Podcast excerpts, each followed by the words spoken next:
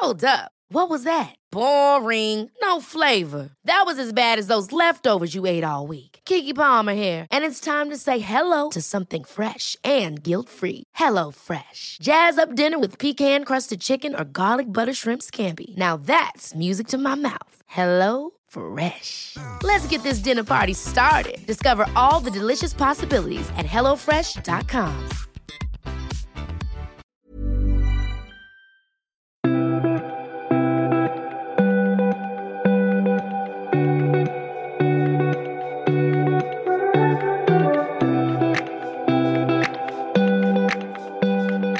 Hej och varmt välkomna tillbaka till Podcast Mallorca, till denna fantastiska, varma, härliga ö. I poddstudion finns jag, Karina. Och här finns jag, Carolina. Och Carolina, vi ska ta med våra lyssnare på ett museum och inte vilket museum som helst, utan Fundacio Juan Miró. Juan Miró, alltså denna stora spanska surrealistiska konstnär, grafiska, grafiska säger jag, grafiker var det väl ändå och skulptör. Mm. Spännande, Verkligen. eller hur? Ja, och det är Mallorcas eh, stolthet väl inom just konst, skulle jag säga. Man, man sa att det var Spaniens viktigaste 1900-talskonstnär. Ja, om man bortser från Picasso så skulle nog Miró ta den platsen. Det är väl de två, tror jag. Ja, det är de två. De träffades och inspirerades, jag vet inte av varandra, men eh, ja, vi kommer in på den storyn lite senare. Det gör vi. Vi tänker berätta om Mirós eh, liv så gott vi kan i alla fall. Det var ju fantastiskt när vi, jag har ju varit flera gånger på museet och vi var där tillsammans nu senast och fick en känsla återigen, för det har ju nyrenoverats nu, eh, inte så länge sedan, så det har ju varit stängt under en period. Mm. Eh, men nyöppnat nu. Men du, det, om man kanske ska börja från scratch så vill vi ju veta eh, historien bakom Jean Miró kommer du att få senare. Men jag vill bara säga att Jean Miró föddes 20 april 1893 i Barcelona Mm. och han dog i Palma den 25 december 1983. Mm. Bara så att vi hänger med på vilka, vilka årtal vi pratar om. Ja, just det. Så det är ju bra länge sedan som han föddes och ändå, han, ja, han anses ju vara 1900-tals konstnär och jag sa innan han var Mallorcas stolthet. Men han föddes ju som du säger i Barcelona, han är ju Barcelonas stolthet också. För att både i Barcelona och Palma så finns det ju mycket skulpturer i stadsbilden. Men det var när han flyttade till Mallorca, eh, verkade det som, som han verkligen kände att han kom hem. Och där han blommade ut som, och blev stor som konstnär på 50-talet. Exakt. Och då är vi inne i eh, 1956. Mm. Eh, och då är han alltså 63 år gammal och flyttar till Calamayor på Mallorca. Precis. Och det är där många svenskar har boende eller brukar bo på hotell, så det är ju verkligen ett tillgängligt museum. Fast det ligger lite bakom stora vägen. Det, det, det, det ligger ju inte helt synligt, men det är ju nära för väldigt många. Det är nära för eh, hela Calamayor skulle jag säga. Du får eh, gå eller köra backen upp, bra träning. Eh, när man går eller cyklar upp. Jag bor ju där, eller bor och bor, men delvis bor ju i Calamayor. Jag gillar ju den delen av Palma. Mm. Det finns mycket, man kan säga uppe den här delen då på baksidan där museet nu ligger så har de väl sedan den här tiden när eh, Miró var där Mm. eh, rivit en hel del gamla fantastiska husbyggnader, finkor Ja. och ersatt med, ersatt med inte så vackra hus. Nej, Tyvärr. Precis, precis. Jag förstod det redan då, när han, han hade ju sina två eh, målarverkstäder där och sitt boende. Och redan på den tiden så tror jag han oroades för hus som eh, byggdes upp. För att turismen vaknade ju lite till liv efter att han flyttat dit. Och strax efter, då på 60-talet. Och eh, det var ju, han, hans boende och eh, verkstäder hamnade ju mitt i smeten. Från början hade det en fantastisk utsikt över en obruten linje över havet. Och det är inte riktigt så nu. Och det kanske, det kanske förstördes redan då han levde. Läget är ju fa fantastiskt fortfarande mm. och utsikten måste man ju ja, säga. Så att det... Ja, det är ju det. Det är inte obrutet över, över havet, men man ser ju havet fantastiskt och hela, hela Palmabukten.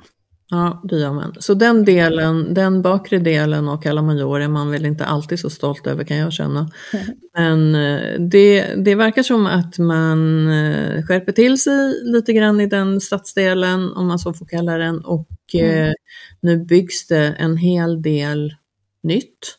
Kanske mm. inte så vackra som det var på den gamla tiden. För jag kan tycka att de här spanska, katalanska husen var ju fantastiskt vackra. Ja, och det ger ju karaktär på ett sätt som de här nya vita kubistiska husen inte riktigt gör på samma sätt. Alltså karaktär för Mallorca.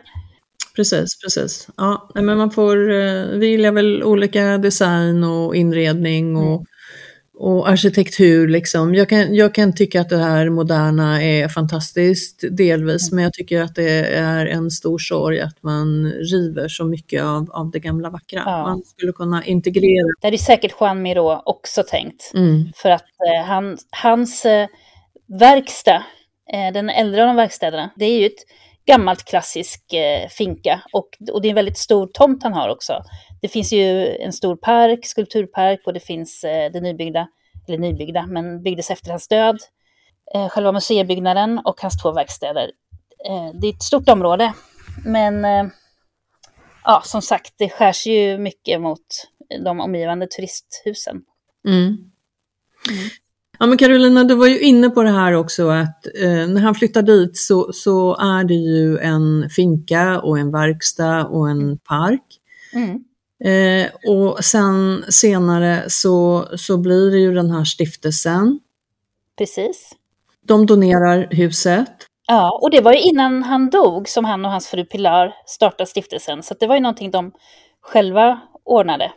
Och de skänkte det hela till eh, staden Palma, eller hur? Ja, exakt, exakt. Och, och då fanns det ju, eller finns kanske flera tusen konstverk eh, som då myndigheterna mm. fick då i i Palma eller på mm. Mallorca.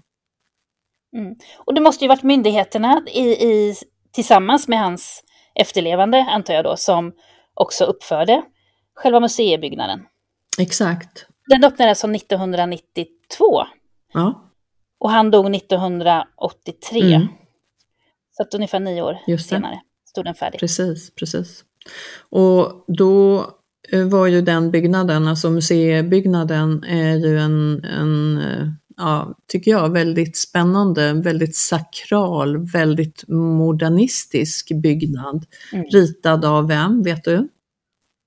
Ja, det vet mm. jag faktiskt, för det har jag läst på. Och han är ju väldigt känd i Sverige, Stockholm, Precis. kan man säga. Eftersom han har gjort Moderna Museet i Stockholm. Precis så. Nämligen. Rafael Moneo. Rafael Moneo. Är arkitekten. Ja, precis. Det påminner ju inte så mycket om Moderna Museet. Det, det här uppfördes väl eh, långt före, jag minns inte vilket år Moderna Museet byggdes.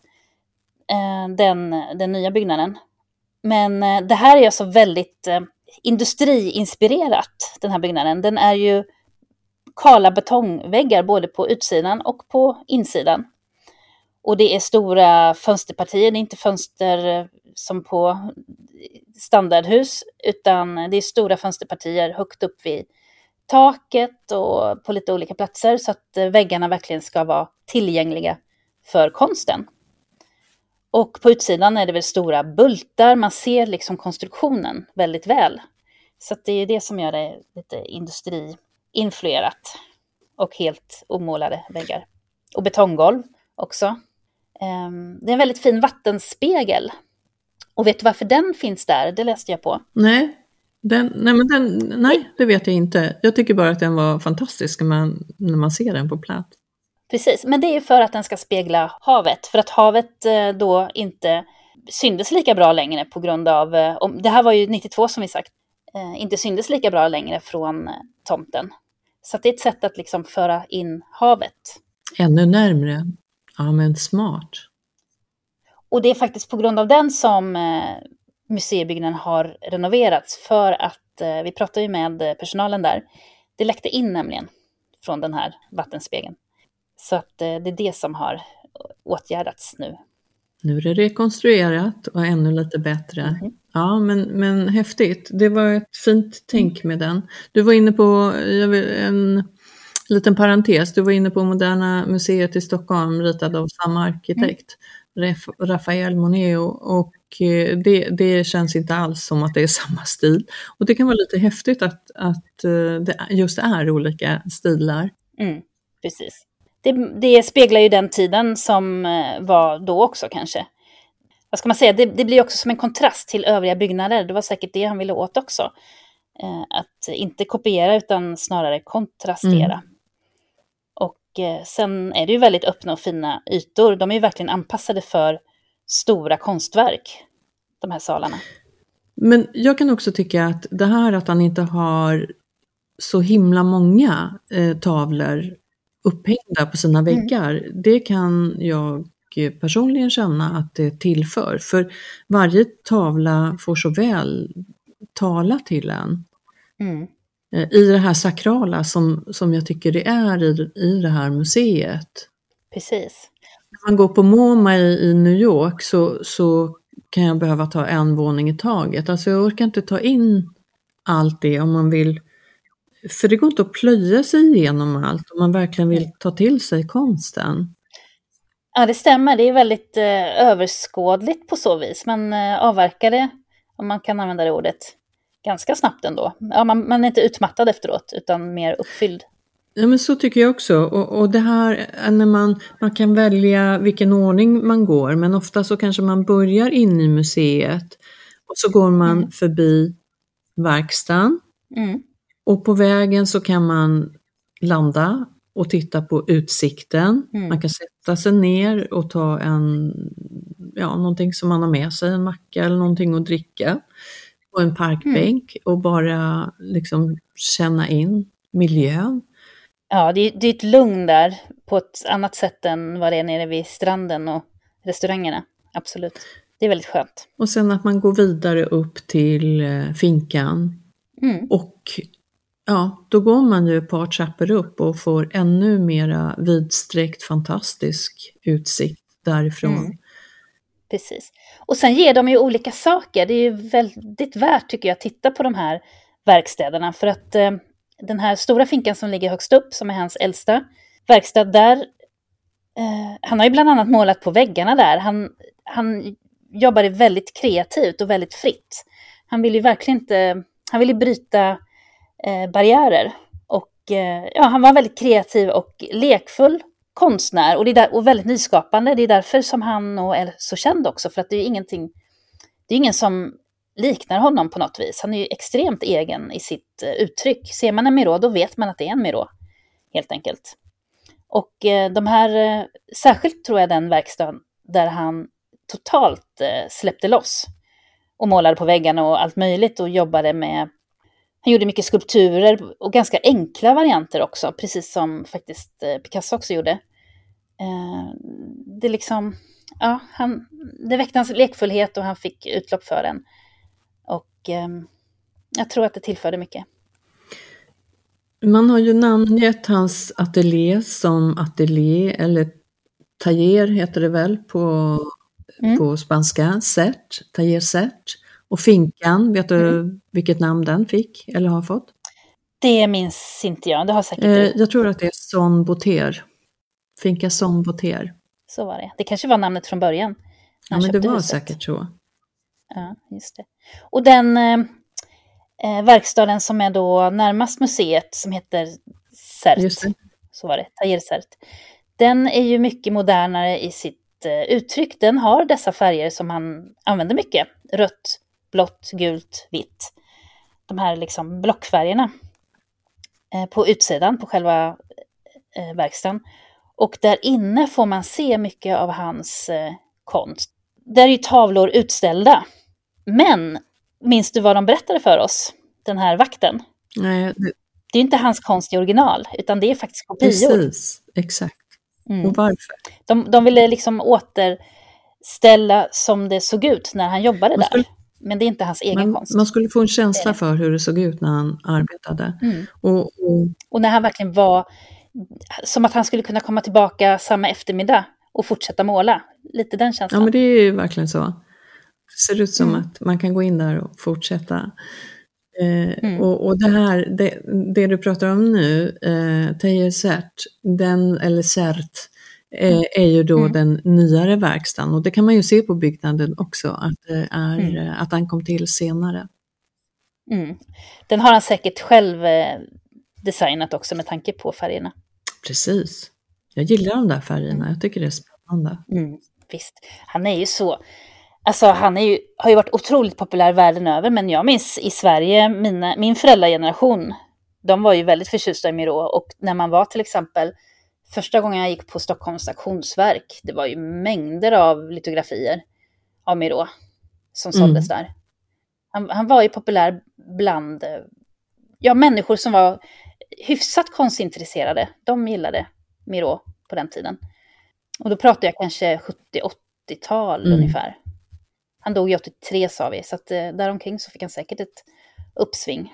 Och det kan man ju se när man går omkring eller hälsar på kompisar eh, runt omkring Mm. på Mallorca. Så är det inte så sällan som man har en litografi eller en affisch av Miros, Mm. eh, ja, något verk av honom. Precis. Men det är ju väldigt tilltalande Ja, faktiskt. det är det. Och inte bara färgerna, om vi nu ska tala om hans konst. Eh, han är ju då surrealist, kallas det för. Han är ju inte figurativ, eller, utan icke-figurativ. Fast lite mitt emellan. För att det, en, alltså, ett konstverk kan ju heta Kvinnor och fåglar till exempel. Och då kan man se, ja men det där kanske är en fågel. Och det där kanske är en människa. Och då är det en människa som ofta kan vara en, en bonde på ett fält som arbetar.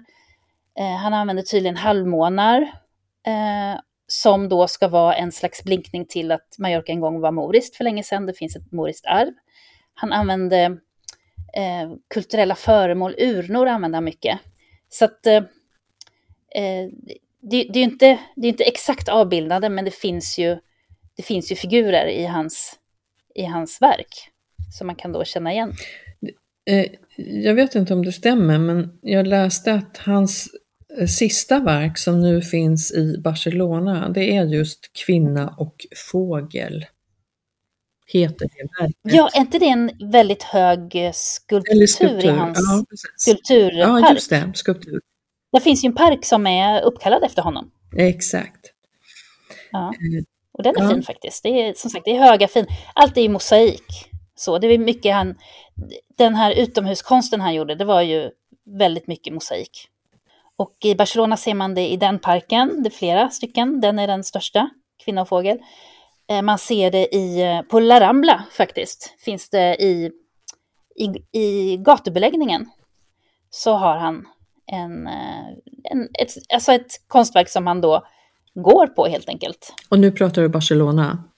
Nu pratar jag Barcelona och det var ju där han föddes, så att Precis. han är ju väldigt uppmärksammad där och älskad. Och den, som jag minns den i, mitt i La Rambla, den har ju då de här starka färgerna av rött och vitt och gult och, och blått. Så den är så typisk eh, Miró, som nog väldigt många känner igen. Det vi inte har sagt det är, är ju också att det finns ett bibliotek och eh, du kan också köpa eh, en litografi eller en affisch eller en bok eh, i, Mm. i själva ja, en souvenirbutik eller vad kallar man det? Muse, museibutik kanske man säger. Just det, precis. Och det minns jag, vi tittade lite på dem också. Och de är ju ganska klassiska till sitt eh, uttryck. Det är de man känner igen, Mm. de här litografierna. Och det är kanske lite roligt tycker jag att eh, själva konsten i museet inte är de självklara på samma sätt. Utan det är en del som är ganska liksom jordfärgade och så, som heller inte har de här starka färgerna.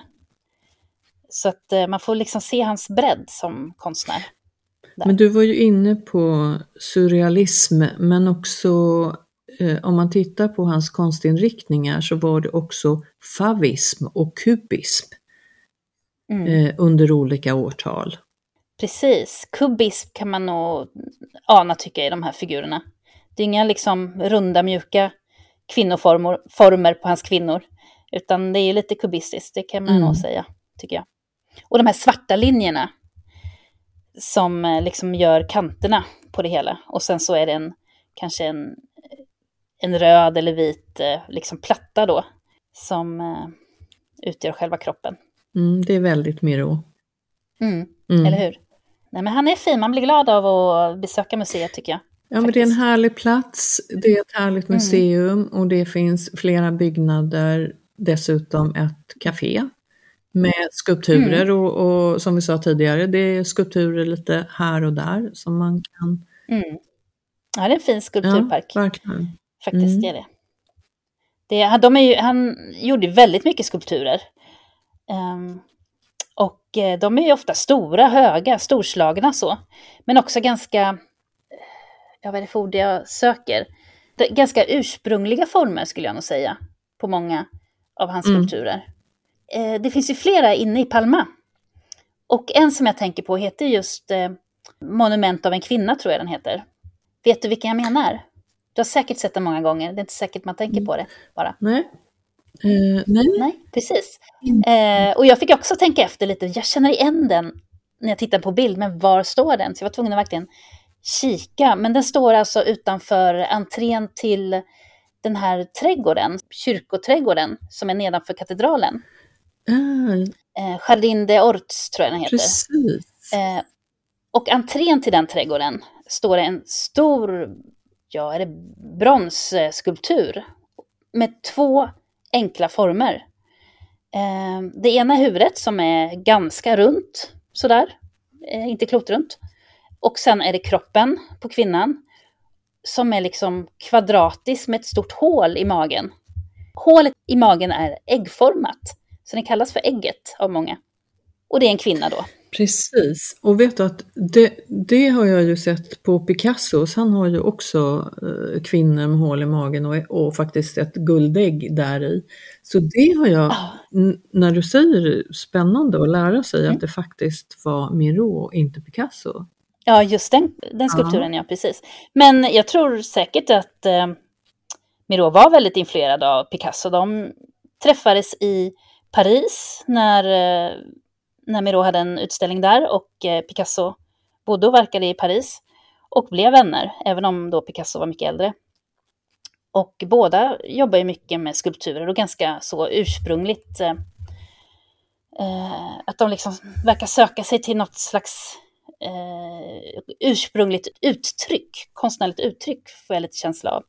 Ehm, och sen så var Miro även då inspire- väldigt inspirerad av Mallorca. Hans eh, mor kom från Mallorca, från Sojer, och hans fru kom från Mallorca. Så att han eh, hyste en väldigt stark kärlek till Mallorca och Mallorcas landsbygd och eh, kulturella historia som då har influerat hans motiv mycket. Men och, och också att hans morföräldrar bodde i Sojer då, för då hade ju hans mor flyttat därifrån, men han besökte ju morföräldrarna eh, i Sojer eh, vid, eh, vid lov och flertal tillfälle. Eh, och, Ja, som, som barn, menar du? Precis, och, och, och älskade ju det här ljuset och eh. Mm. Eh, vyerna som fanns på Mallorca och det är ju därför han söker sig tillbaks så småningom. Mm. Mm. Och på den tiden så gick ju bara det här gamla trätåget, tror jag, till Sojer. Så det var verkligen som att komma till en annan värld. Ja precis, från Palma tänker du till eh, Soja. Ja, men också från Barcelona. Ja, Först Barcelona till Mallorca och sen Och därifrån och ja. ta sig med tåget då till Sojer. Och Sojertåget har vi pratat om, Precis, och det är väldigt fint. så det får ni jättegärna Ja. lyssna tillbaks på. Ja. Men jag tror de här färgerna är mycket Mallorcas färger för honom, eller var för honom. Eh, Det blå kan jag tänka mig var natthimmel och, och eh, det gula solen, den klargula färgen. Och eh, ja, det röda vet jag inte riktigt, men att, men att det ändå var Mallorcas färger också som han inspirerades av, inte bara motiv. Inspiration från Mallorca som inte gick ur. Mm. Mm. Precis. Vet du vilka fler eh, skulpturer som finns eh, på Mallorca, eller i Palma? Jag kan nämligen, eh, när jag funderat så kom jag på tre stycken. Mm. Okej, shoot. Så den ena är ju den här då, eh, monument av en kvinna. Och eh, sedan så finns ju en mural av keramik som har restaurerats precis nyligen och ljussatts. Så att man lägger märken till det mycket mer än vad man gjorde förut.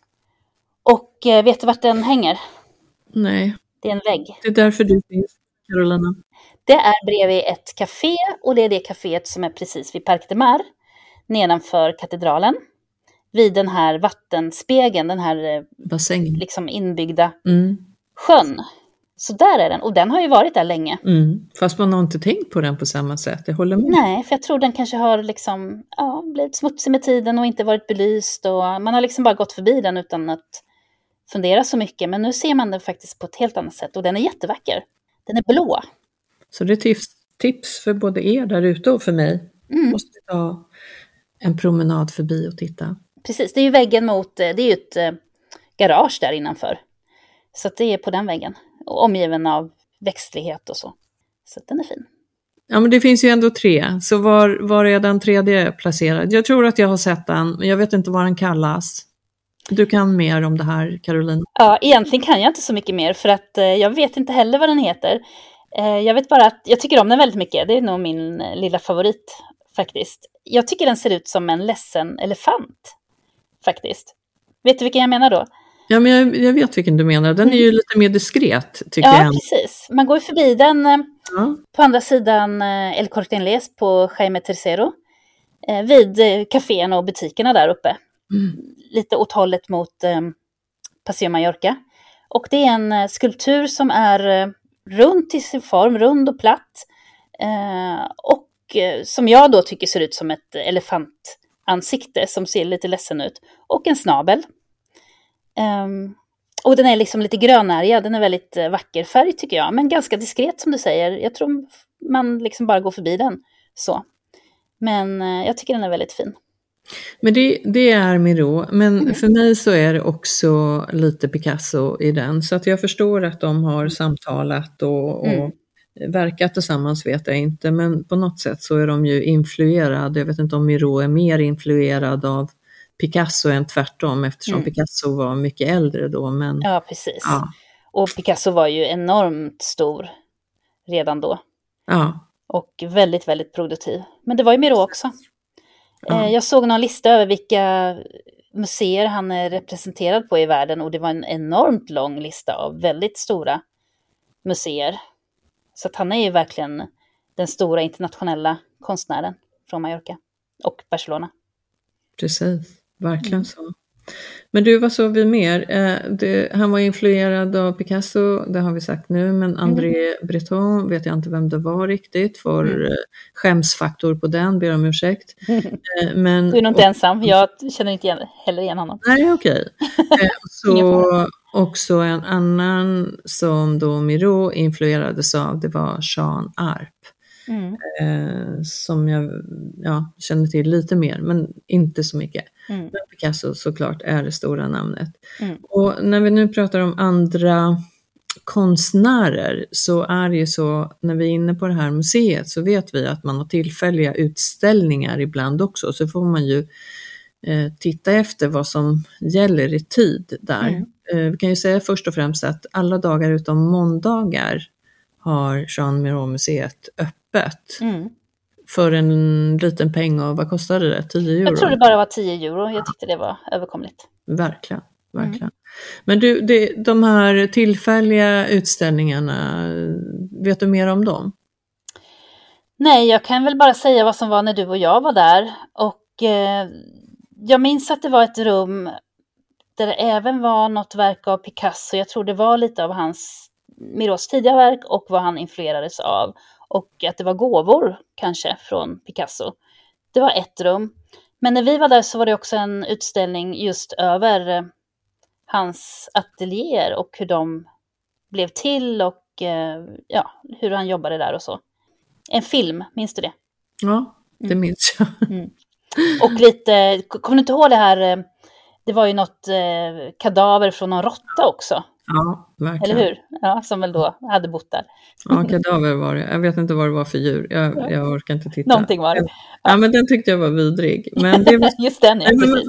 Det är väl det som är med museer. Man behöver inte tycka att allt är eh, snyggt och bra och, tilltalande. Eller ja, tilltalande kanske det blir på ett sätt. Eh, man blir påverkad i alla fall. Mm. Den tyckte jag inte om. Nej. Men jag Nej. tror han var nog en väldigt... Eh, han var nog väldigt mycket konstnär, Juan Miró. Mm. Han målade väldigt mycket. Han ägnade sitt liv åt det. Och eh, det, det var ju hans barnbarn, tror jag, var intervjuad i den här filmen om hans Ja. eh, verkstad. Och Mm. eh, det märktes att det, eh, han har väldigt stor respekt för sin, sin, om det var farfar eller morfar så då. Och ehm, jag tror han, eh, ja, han hade stor inverkan på sin omgivning. Mm. På ett positivt sätt. Och det, och det hör, hör väl konstnärskapet till också, att det är olika perioder man, man utvecklas som konstnär, det ser Mm. man ju eh, som mest. Liksom, och det är olika perioder, då målade jag det och så kom jag in på det här och så måste Mm. man testa någonting nytt och så måste man påverka Mm. eh, sin omgivning på ett eller annat sätt. Mm. Eh, och, ja. Ska jag berätta vad jag läste precis innan vi började spela in nu här idag?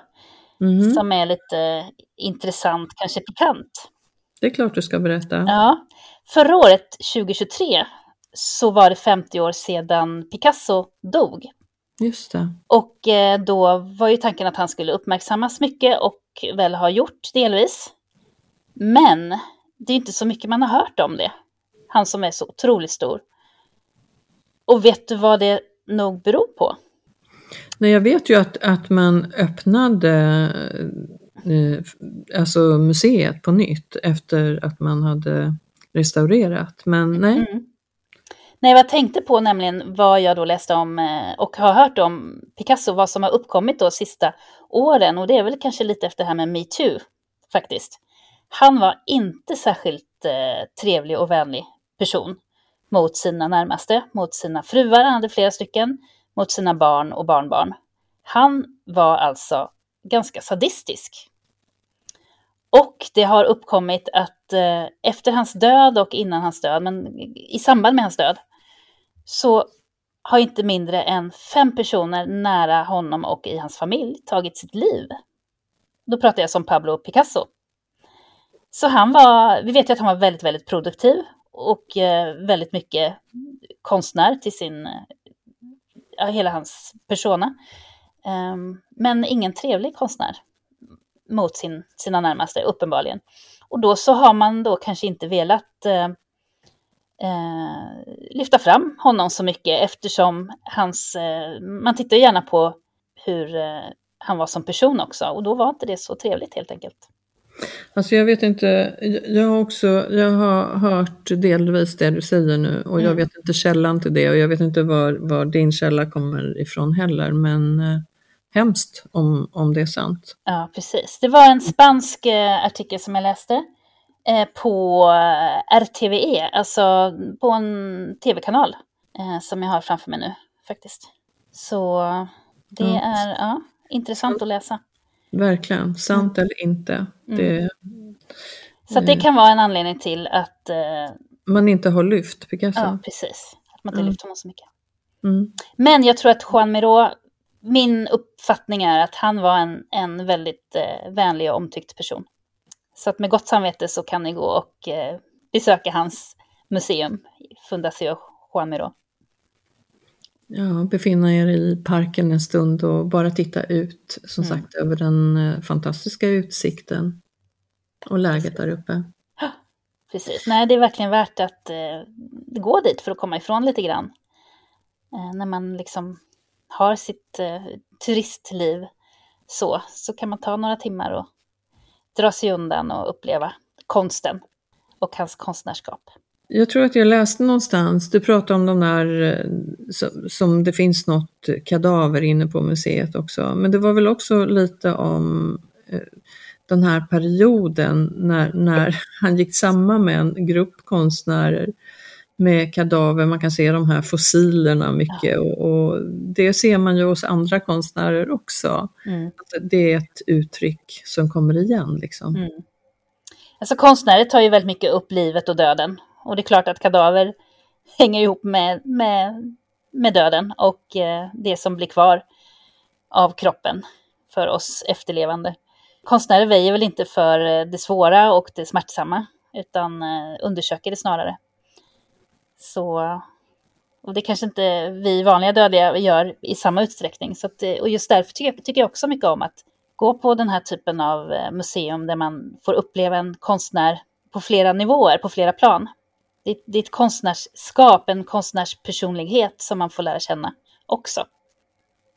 Ja, men det var väl tur att han blev eh, konstnär till slut. Mm. Det var inte självklart. Nej, just det. Det är också intressant eh, om hans eh, barndom.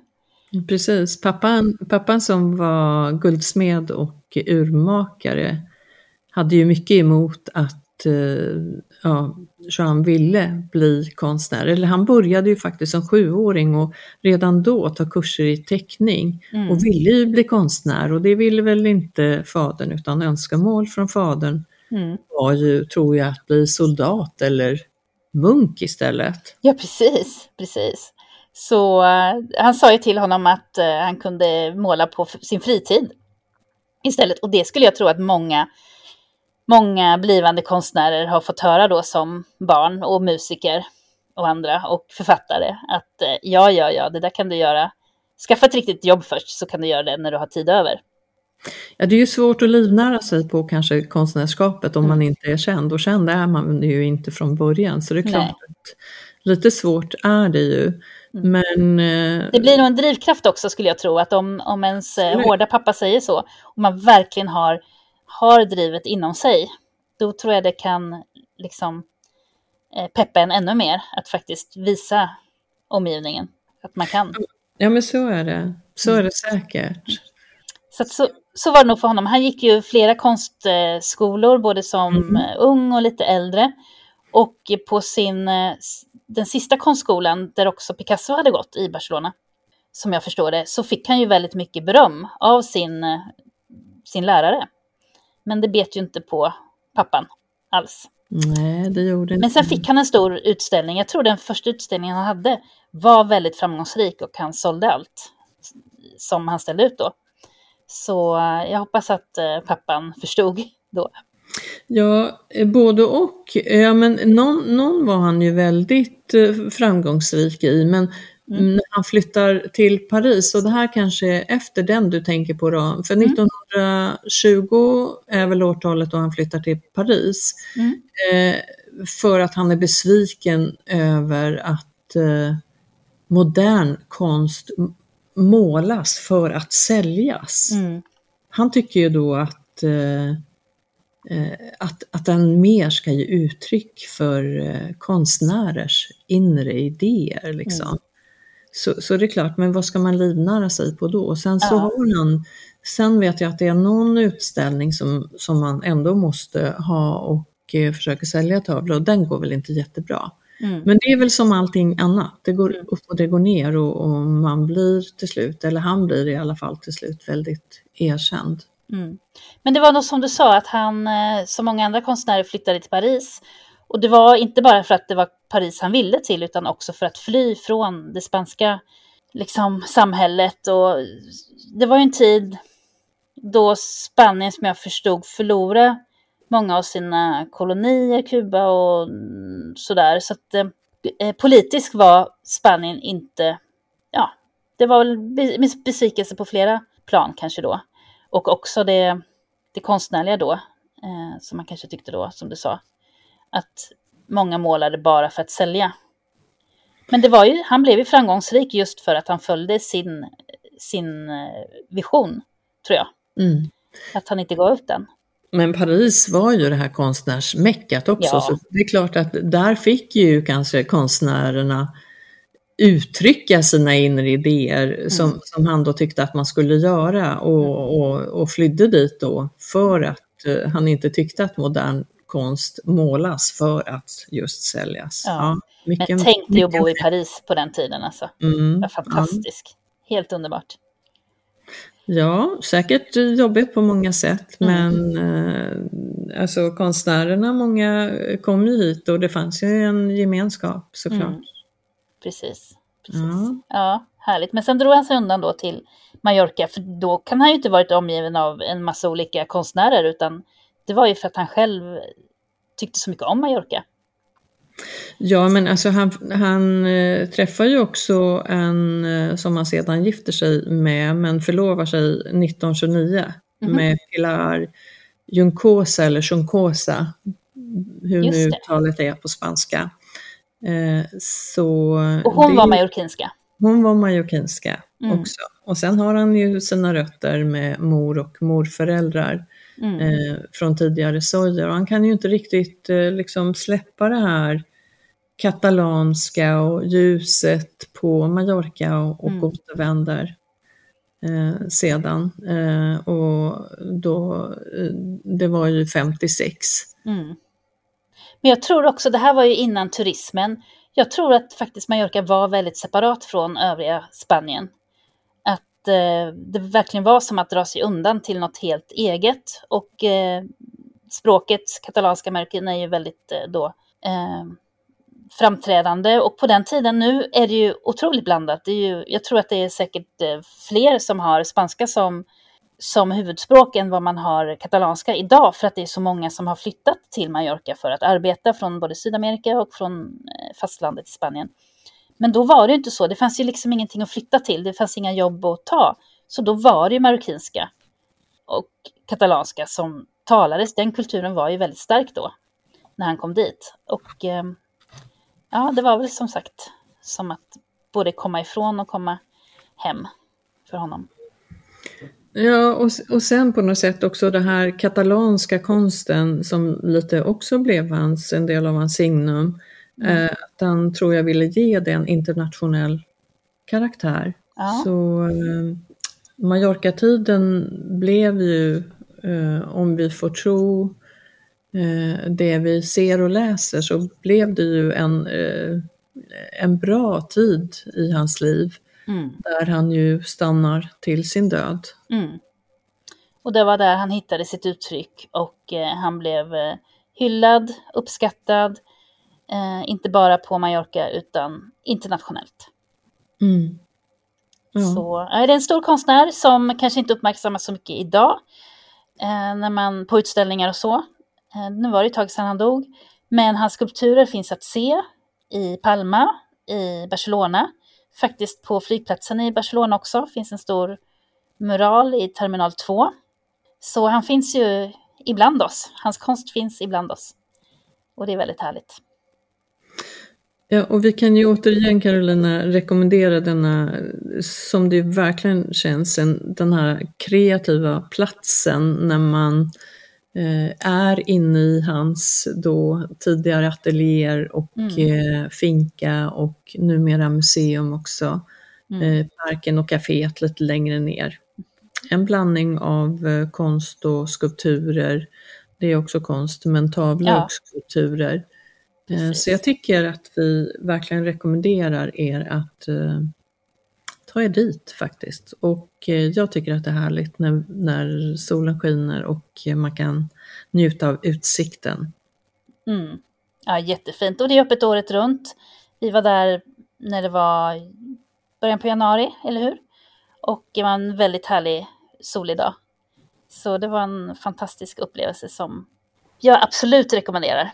Mm, och det gör vi med detta avsnitt. Ja, men det, det gör vi verkligen. Mm. Och när ni ändå tar en promenad upp för backen till hans museum eh, så tittar ni på er vänstra sida, jag vet inte om det kan vara 100 eller 100-200 meter från museet på, på samma eh, Alltså vänster sida ligger museet, vänster sida ligger någonting som heter Amadeus. Det är ett eh, Wild and Crazy hus som inte liknar någonting annat. Ja, det berättar du om ja. Ja, precis. Håll utkik, titta på det. Jag tror att det finns på Instagram eller Facebook någonting som heter Villa Amadeus eller Finka Amadeus. Mm. Och där kan man gå in och kika menar du? Nej, jag vet inte om man kan gå in och titta. Det har alltid varit stängt när jag har varit förbi, men det, mm. det är liksom grindar som man kan se igenom och där, där är eh, Mozart, alltså Amadeus heter huset, mm. Amadeus eh, eh, Mozarts eh, musik och eh, skulpturer och ja, jag, vet inte, jag vet inte hur det går att förklara mer än att det är wild and crazy. Ja, man kan i alla fall pröva och, och knacka på eller ringa på och se om det är möjligt att titta. Men jag tror faktiskt att det finns en ringklocka, jag ska göra det. Håll utkik. Men sen finns ju också Marivent nedanför backen. Det är precis när man kommer ner till vägen. Vägen som ju heter Juan Miró. Avenida Juan Miró. Ja, Och eh, den skulpturparken har faktiskt inte jag varit i, för den är inte öppet året runt. Den är stängd eh, vissa delar på året när kungafamiljen är där. Det är alltså spanska kungafamiljens eh, sommarresidens. precis. Och den parken har nyligen upprustats också. Ja, där har jag varit ett antal gånger och där har vi lite Miros konstverk också. Så att det det. finns eh, en del att se i omgivningen. Där. Mm. Och är den, den är väl helt eh, gratis att gå in i? Ja, det är den. Kostar Just det. inget. Man kan gå in och sätta sig och läsa en bok eller bara meditera. Också Ja, fantastiskt. Ja. Inte jättestor men eh, ganska härlig. Mm. Mm. Men som sagt, eftersom eh, kungafamiljen ju är där eh, delar av året, när de är lediga så, när de bor där, då är parken stängd. Ja, fast jag tycker att det är mer och mer öppet för varje år har blivit. Eh, så- Just det, det tror jag faktiskt det togs ett beslut om. Eh, för just för att göra parken mer tillgänglig, för att den tillhör Mm. ju spanjorerna givetvis. Ja, så man kan få njuta av den också. Mm. Ja. Verkligen. Ja. Så börja eller sluta där när ni har varit på Picasso-museet som vi ju rekommenderar. Mm. Tack för all information Carolina, tack för Mm. idag. Tack själv, du vet lika mycket som jag i det här fallet. Nej, inte riktigt faktiskt. Du bor och lever med det här så att vi är jättetacksamma för din eh, kunskap, all din fakta som Mm. du hjälper oss med eh, och förser oss med. Tack för ett trevligt samtal, jag tycker sånt här är roligt att, Det är jättekul. att berätta om och diskutera. Absolut. Och vi vet inte allt, men vi vet en del och eh, vet ni mer så eh, eh, får ni jättegärna ta kontakt så kan vi lägga ut mer eller om det så har varit felaktig information som vi har givit. Eh, tala om, hör av er så justerar vi. Gör, gör om, gör rätt helt enkelt. Precis, precis. Ja. Men vi hoppas i alla fall att vi har kunnat inspirera. För det är egentligen det viktigaste. Ja Till att så- eh, veta mer, till att besöka, till att eh, ja, lära känna både museet och eh, Juan Miró själv Precis. och hans konst. Så är det. Juan Miró, Joan Miró, lite beroende på om det är katalanska eller spanska Mm. uttalet. Joan tror jag man kan säga det dessutom. Mm. Joan Ja. Miró. Man får välja. Allt är rätt. Mm. Så är det. Eh, vi har några fler avsnitt Carolina eh, och Ja. Eh, det får ni gärna lyssna på. Finns där poddar finns. Eh, vi är tillbaks eh, och tills dess så ta väl hand om er. Ha det härligt på denna fantastiska ö. Hörs snart igen. Tack och hej för idag. Tack och hej allihopa.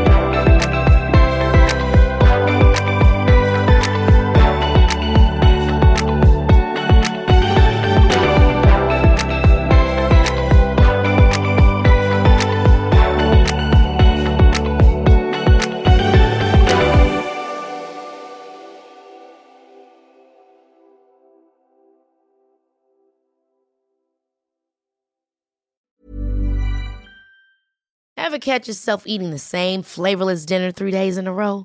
Dreaming of something better? Well, HelloFresh is your guilt-free dream come true, baby. It's me, Kiki Palmer. Let's wake up those taste buds with hot, juicy pecan-crusted chicken or garlic butter shrimp scampi. Mm. Hello Fresh. Stop dreaming of all the delicious possibilities and dig in at HelloFresh.com. Let's get this dinner party started.